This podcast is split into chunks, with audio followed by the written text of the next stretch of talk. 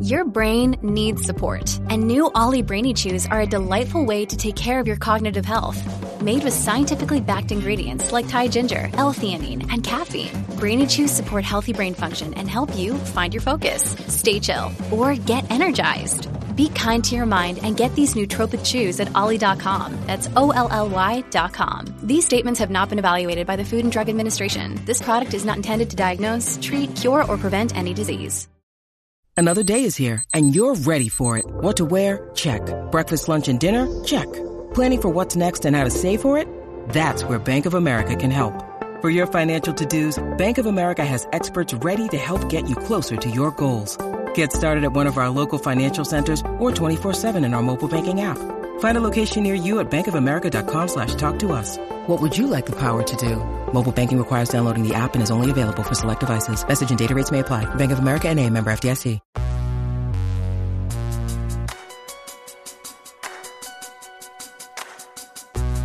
Hi, this is Stuart Murdoch from Belle and Sebastian, and you're listening to the LSQ podcast.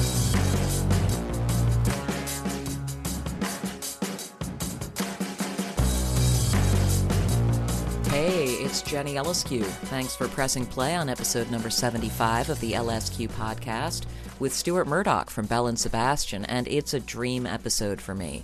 You know, I think if I had an accounting of all of the minutes I've spent in my life so far listening to music, a huge chunk of them would be credited to Belle and Sebastian. Back in 1996, when Belle and Sebastian first started putting out albums, I just fell in love at first listen to albums like Tigermilk and If You're Feeling Sinister. And Stuart talks about some of that early stuff, the early days of Belle and Sebastian, and even earlier in the upcoming conversation. Belle and Sebastian recently released an awesome new album called A Bit of Previous and have started US tour dates this week, the week this episode comes out. Where this conversation begins, I was asking Stuart kind of what his environment is like when he's writing, and even just if he's sitting or standing at the time.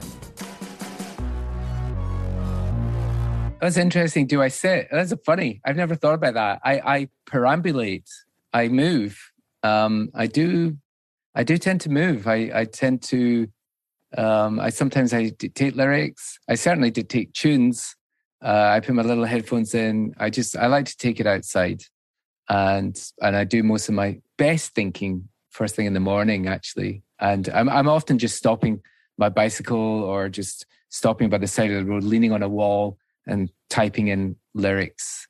They tend to come pretty quickly. The good ones, you don't have to you don't have to ponder so much. But you asked me about if I had any overarching lyrical concerns during the making of this record, and it's funny when you get asked this stuff. I've never, I truly, I haven't thought about it because I I do feel that each song is its own chapter in a book, and I guess you throw the chapters together, it's a little bit random. So each each song definitely has a feeling, and maybe if I pick a song at random, something like uh, "Prophets on Hold," I think there's there's a there's a longing in the songs. There's always a there's always a longing to be with certain people, to be with people that you miss, to be with people that actually never existed, because really that you've made you've made them up in their mind, even though they they exist as people. You're still what you're carrying around is a, a thing of your own imagination, fiction. And I've just I've been writing to these people all my life, and I, you know just having this one way conversation, and maybe it's a maybe it's a sign of madness. And when you talk about, you know, walking in the morning and and having ideas occur that, you know, either right away they're kind of like, "Ooh, that's a good one," or not, are they accompanied by a melody or a hint of a musical idea at that point, like when you're thinking of words? And how much is there a fusion of their arrival? Yes, absolutely. I would never write words for a song unless I had the tune going. To me, they go together. The songs, uh, there's a obviously there's a lyricism about the words and that rides on the song. So you wouldn't you wouldn't get that if you didn't have the music in mind. I'm not a poet. I, I don't, you know, I, I don't just sit down and write stuff. It doesn't it doesn't amuse me so much. It doesn't uh, you know, I, I, don't like that so much. I like to have a melody and almost like for the words to be traveling on a on a roller coaster on top of it. I'm curious about your relationship with words and sort of how you have such ready access to so many words that you could match them to the melodies in that way you've described? Like when when did you first begin to be interested in words?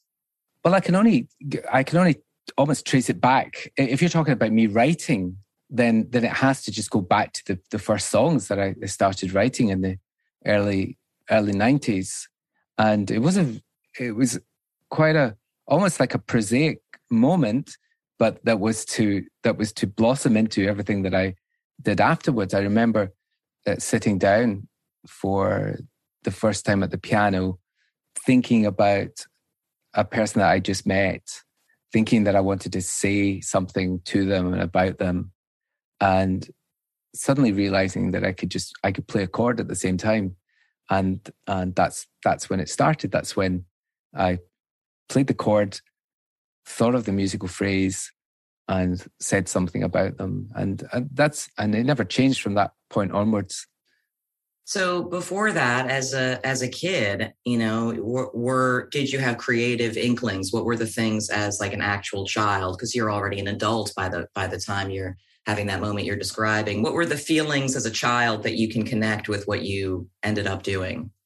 I don't think I was super, I wasn't super creative. I wasn't one of those, you know how sometimes you either your own kid, well, more rarely your own kid, but the, you see on Facebook, you'll see a picture or something that your friend's kid has created. They're six years old, and you're like, whoa, that's original. That's amazing. You know, that's, and you think back to what you were doing when you were six years old and you were throwing crisp bags full of water on Fiona from the next class and, uh, you know, just doing boy stuff. Uh, I wasn't, I was never super creative. I liked what I liked with a passion. I liked certain books, certain TV shows, certain movies, and I love my music. You know, and we we didn't have so many options back then. You either goofed around, you went off and read a book like your mum wanted you to, or you went outside and and and played football or played in the woods. and and it would be amazing to say, you know, music was always an option, but there wasn't the we didn't have the facility to to play music. There was the radio, but your mum and dad controlled the radio, and there was one TV program you, once a week called Top of the Pops, and then there was the charts on a Sunday night that you we tuned into with my sister. So music was was rare as well, and we we hung off it and we thought about it. And we, I mean, we used to talk. We used to gather around in the playground talking about the new chart entries, and this is when we were maybe nine and 10 years old, uh, talking about Blondie and Queen and David Bowie, which when you think back on it is, is kind of fun. I'd love to have a, I'd love to have a recording of, of some of those funny conversations. And sometimes I think about accidentally having like acquired a cooler record when I was a kid than I could possibly earn credit for now. You know, like the first 45 I bought was, uh, with, you know, with my mom gate handed me a dollar and then I handed that dollar to the, to the seller at the store was The Tide is High by Blondie, which, you know, was just a huge hit on the radio when I was a little kid. And I didn't, I mean, now I'm just like, yeah, Blondie, The Tide is High. That was my first record I chose. So, you know, accidentally cool. Very cool. Do you know that actually that record started a big debate in P6 amongst the, you know, the 10 and 11 year olds in, in, in, in my school because somebody, Alan Smeaton, came into class and went, Blondie have gone disco, and somebody somebody said, "I'm not sure if it's disco. Maybe it's more like reggae or something. It's not disco." There was a debate, uh, but but as to the but also eh, as to the quality, there was something because we were used to we were used to Blondie being kind of punky, punky, tuneful, you know, power chords, and and this was more laid back. So we were trying to decide whether they had betrayed us.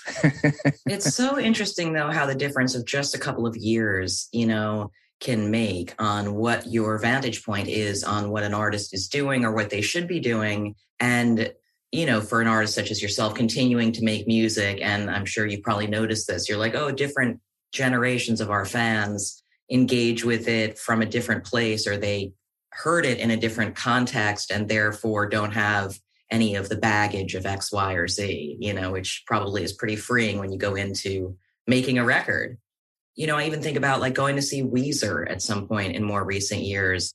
And you know, all of the people freaking out over some of the newer songs, really enthusiastic and knowing all the words. And I'm like, it makes me so happy as a, a fan of fans. It makes me makes me very happy. Absolutely. And can you imagine how happy it makes us when we get a, a, a touch of that when that happens? It's so it's really nice. Um, we played a festival in in Golden Gate Park in San Francisco. It was, it was so fun just a few years ago. My friend was in my friend Heather was in the audience and we played an old song from the If You're Feeling Sinister record. It's called Like Dylan in the Movies.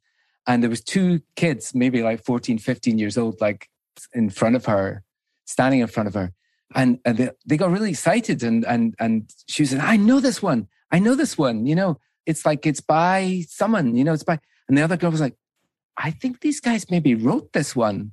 I think, you know, and they had this whole debate while the song was going on, which is a, such an, an unexpected perspective. You know, obviously they've been born long after the song was conceived. And so, of course, their perspective is different, but it was, I, you know, it was kind of them to give us the, the time of day.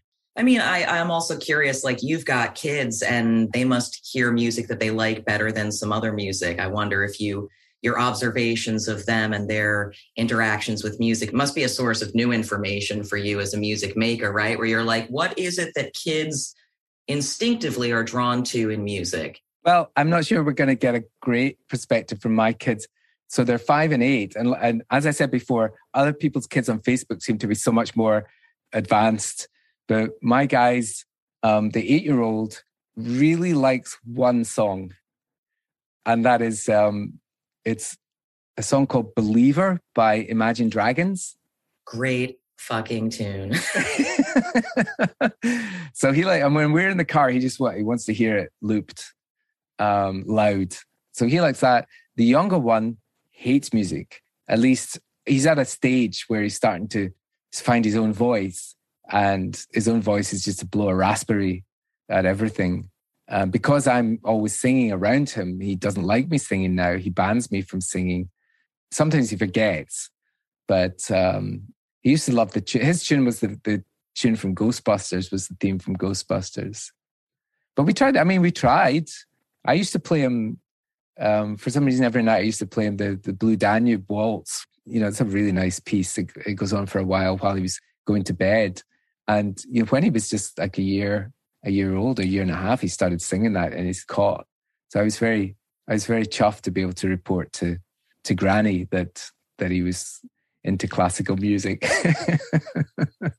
we talked earlier about sitting down and having that moment where you realize like oh the words and the music kind of come together and but that you hadn't really been especially interested in writing you know or, or music as a as a pursuit before that but did you feel confident about it immediately like I, I, when you sat down and you started playing like did it make sense to you that this was a, a whole new thing you'd you'd begun to do you know the context for now oh well i write songs now it, um that moment i described when i wrote the first song it's pretty much exactly as you said i realized this was something i could do and at that point i was pretty much the low point in my life up to this point. I was looking for something that I could do. I didn't have anything else because I'd over the year and a half before my health had got really poor and I'd have to I had to give up everything. And I was actually back at my parents' house and I, I was very limited. It was like lockdown, except it was to do with energy. I, I couldn't, I really, I had only had limited energy uh, during the day so when I got this opportunity, when I realized that I could write a song, not only could I say how I was feeling and how I, I how, how I felt about other people and how I felt about things in the past, but I realized this was something constructive that I could build. So I held on to this thing with a drowning a drowning person's grip and just waited for the next idea to come along. And how long did you have to wait approximately? I mean, did it just start flooding in or well, it was it was really slow. The process for me of writing a song at the start, this is probably about 1991, 92, was yeah, it was glacial.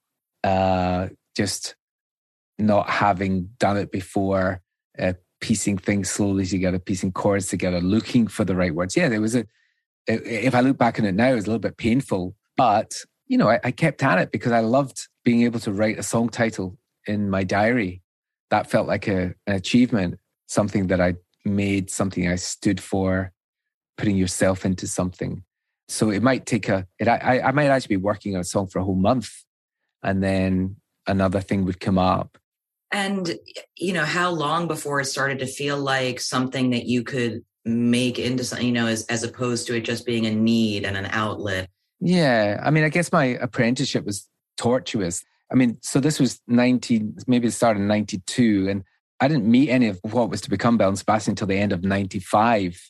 Because this whole time as well, I was so limited with my energy. That was, it dominated, it really dominated my life. In fact, I, I started, um, you know, I have been writing a book about this period between sort of 91 and 93 and uh, you know sort of going back there there was just really nothing nothing going on just you know i had a, a best friend who was also ill and uh, we supported each other and i wrote songs for the sake of writing songs and sometimes i performed them to her or maybe a friend and with kind of lukewarm okay that's nice you know well done and uh, so it wasn't until years later that i started creeping out and like trying to, you know, sing a song in a pub, getting up in a pub to sing one of my songs. Yeah.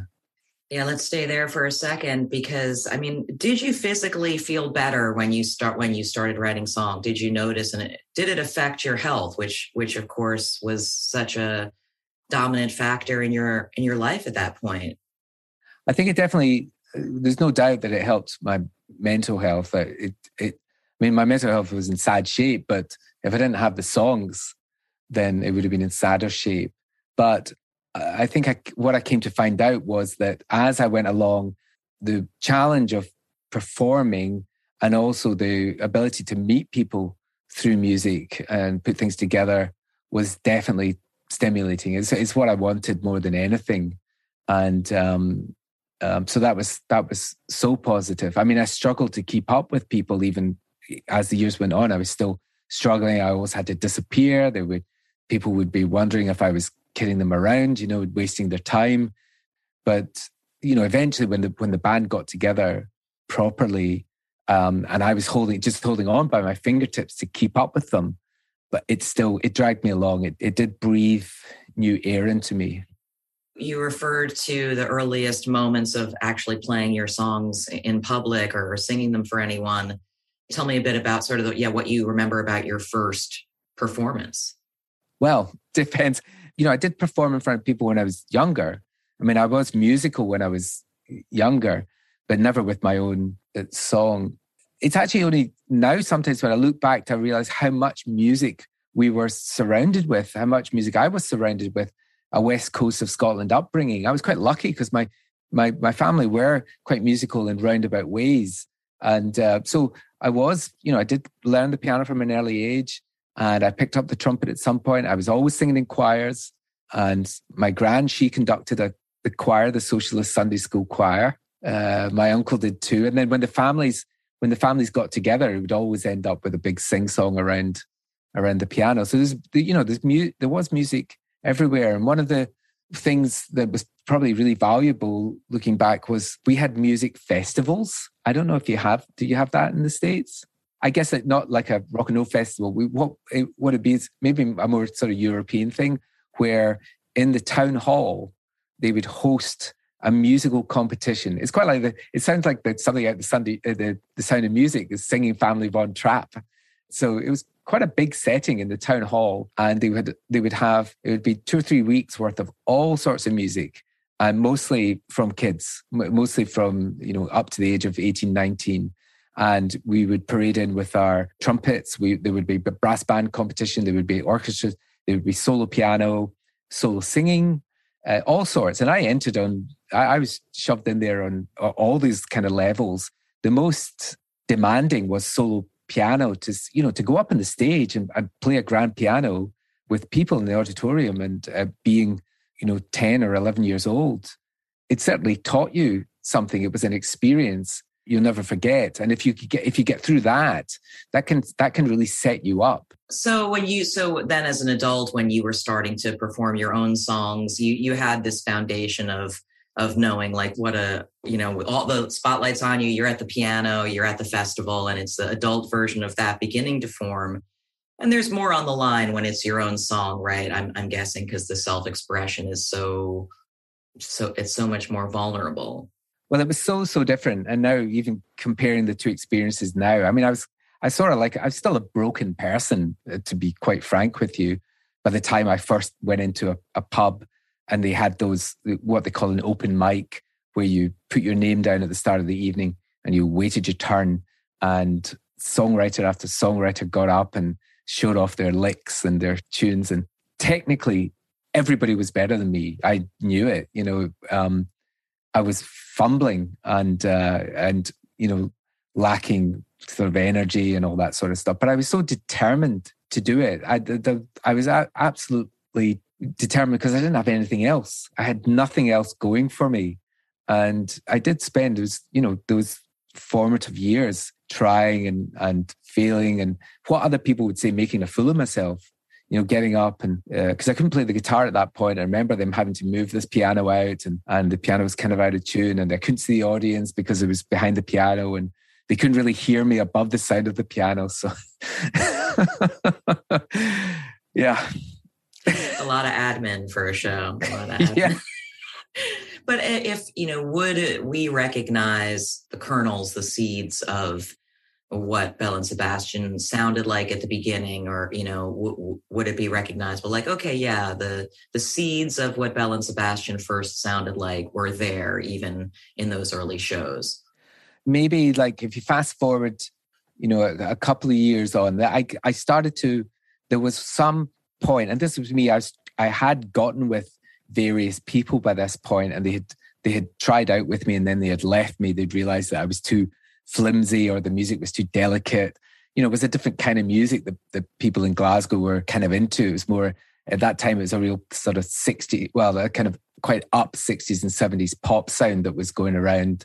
You know, I, so my music was was a little bit more delicate, but I did eventually get enough songs together that I would go down to a place called the 13th Note. And, and funnily enough, there was a, a chap called Alex Kapranos. We know him. Yeah, Alex. So Alex was the, at that point, he was the uh, the host of the evenings at the 13th Note. Um, he did that for quite a while. It's a real labor of love. And he sort of gave me gentle encouragement because nobody really, you know, nobody gave you any. Glasgow's quite a tough city and nobody was really encouraging me. I was just keep going myself. But he, because I'd seen him around, and he, you know, he's with things in common. He said to me, "Look, anytime you want to play, you you just come down, come down and, and play. You know, we'll give you a slot, do your thing." And so I, I did that a, a, few times. I brought a, I was singing in the church choir at the time. That that was a, a thing as well. That was, I guess, that was helping with my voice. I used to bring one of the guys from the church choir down who played a bit of flute and so and me on guitar and that that was a we play a six song set. Or i'd borrow another person i'd borrow a, a, a trumpet player. And so i'd build you know i was building this thing slowly up. And i was writing this by maybe 94 95 so writing a, a switch came on and i started writing better songs. There's no doubt about that. I think probably i remember writing a song called dog on wheels uh, which I probably wrote that maybe at the start of 1995. And then quickly after that, I wrote a song called The State I'm In, and I wrote a song called Lord Anthony, um, Sleep the Clock Around. I just suddenly, I, it suddenly started flowing. And I, I realized things were getting a bit better. And that, that enabled me to, to have a bit more confidence yeah you fe- it sounds like you're saying you felt it while it was happening. You knew like okay this i'm uh, i'm on to something here. I've cracked some kind of a code. Absolutely. And there was specifically there was a moment when i'd been in my favorite cafe which i practically lived in the grosvenor cafe and i started getting the idea for the song the state i'm in. And so I started, you know, writing the word. I had a little tune, so I took it outside. It was too noisy in the cafe. I started writing it down, and the words started to flow in a way that, um, that like that I was describing at the start of our discussion. it started coming easily and it started being, it was writing on top of the tune. And I didn't have to ponder the words, they just flowed. And actually, I didn't, I, I kind of didn't know where the ideas were coming from. I sort of didn't know what I was saying. You know, if you look back at it afterwards, I, I can see who I'm talking about, what feelings I'm trying to talk about, but it all tumbled out. Yeah, that's amazing, that kind of flow. And I wonder if there's anything else that you have experienced or have made into a thing you do on purpose that evokes a similar feeling. Like, is that, you know, the stoke or something? I feel like Paul from Interpol, when I talked to him, he compared it like the only thing he could compare it to is like surfing or something, you know, sort of like he's good enough at surfing that he can like get a wave and feel uh, something that approximates the flow of like when he's onto a good song or something. Is there anything that you, any other sort of practice that you have that reminds you of that feeling? Well, that's a good question. That is a good question. I mean, I'd like to think that I was I was playing pretty good football still in my my thirties and early forties, but uh, I think the guys in the team might question whether my comp my competence was quite the same. I was remembering recently that back in the early days of Belle and Sebastian, it was very mysterious who were Belle and Sebastian. You know, I was already working in music media at the time, and you know, you would always get the bio and the photo, and that Belle and Sebastian was a no one knows exactly until you started to come to the US and play shows. And it's like, this is Belle and Sebastian. You retained a sense of mystery about the personnel of the band, and it wasn't like your typical headshot of band photo when there was a new Belle and Sebastian thing. And I'm just intrigued about kind of what the philosophy was there, or if it was, or if it was just sort of, I don't know, insecurity kind of of of youth. Um, I I thought it, I continue to think it was a very cool thing, and I want history to record that that was a moment. I mean, do you know somebody challenged me on this the other day, or at least it hit me with a perspective. They said to them there was a very specific first period of the band that lasted. Uh, that ran from 1996 to start until about 2000 and then and then the band started playing out and it became a you know like a different thing. We could more like a regular band. We could see them. We publicized our records. We did certain things. And he was sort of he was sort of suggesting you know in those early days that that we kind of created belle and sebastian land. You know he was also in america this chap. And and from his perspective there was something serious going on in Scotland and nobody went to Scotland and they didn't know what we looked like and all these tunes kept coming out. And and then of course we almost like broke the spell. And that's been this in this in a sense the spell has been broken for the past 20 years uh, since we've been you know working working in the band. But I w- I wouldn't change any of that. The important thing to understand and please believe me nothing was planned. Um, I think if anything had been planned it wouldn't have lasted uh, or it would have you would have seen through it. We were completely engaged in what we were doing. We loved what we were doing. I mean i was this was the thrill of my life to go from the lowest point to suddenly having this opportunity to having your dream happen but then it turning into something that you could never expect as well because there was seven or eight people.